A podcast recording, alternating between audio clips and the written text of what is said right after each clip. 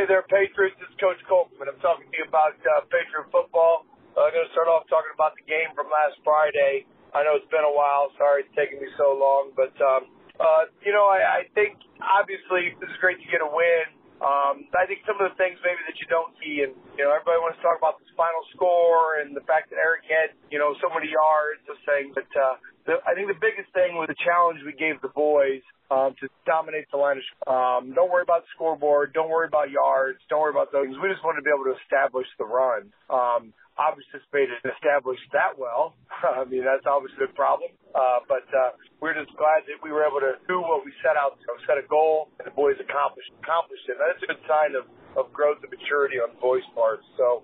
Um, and obviously, the scoreboard took care of itself. It was good to, for the boys to learn that lesson. That hey, yeah, you know, coach is right. If we do our job, um, so so that was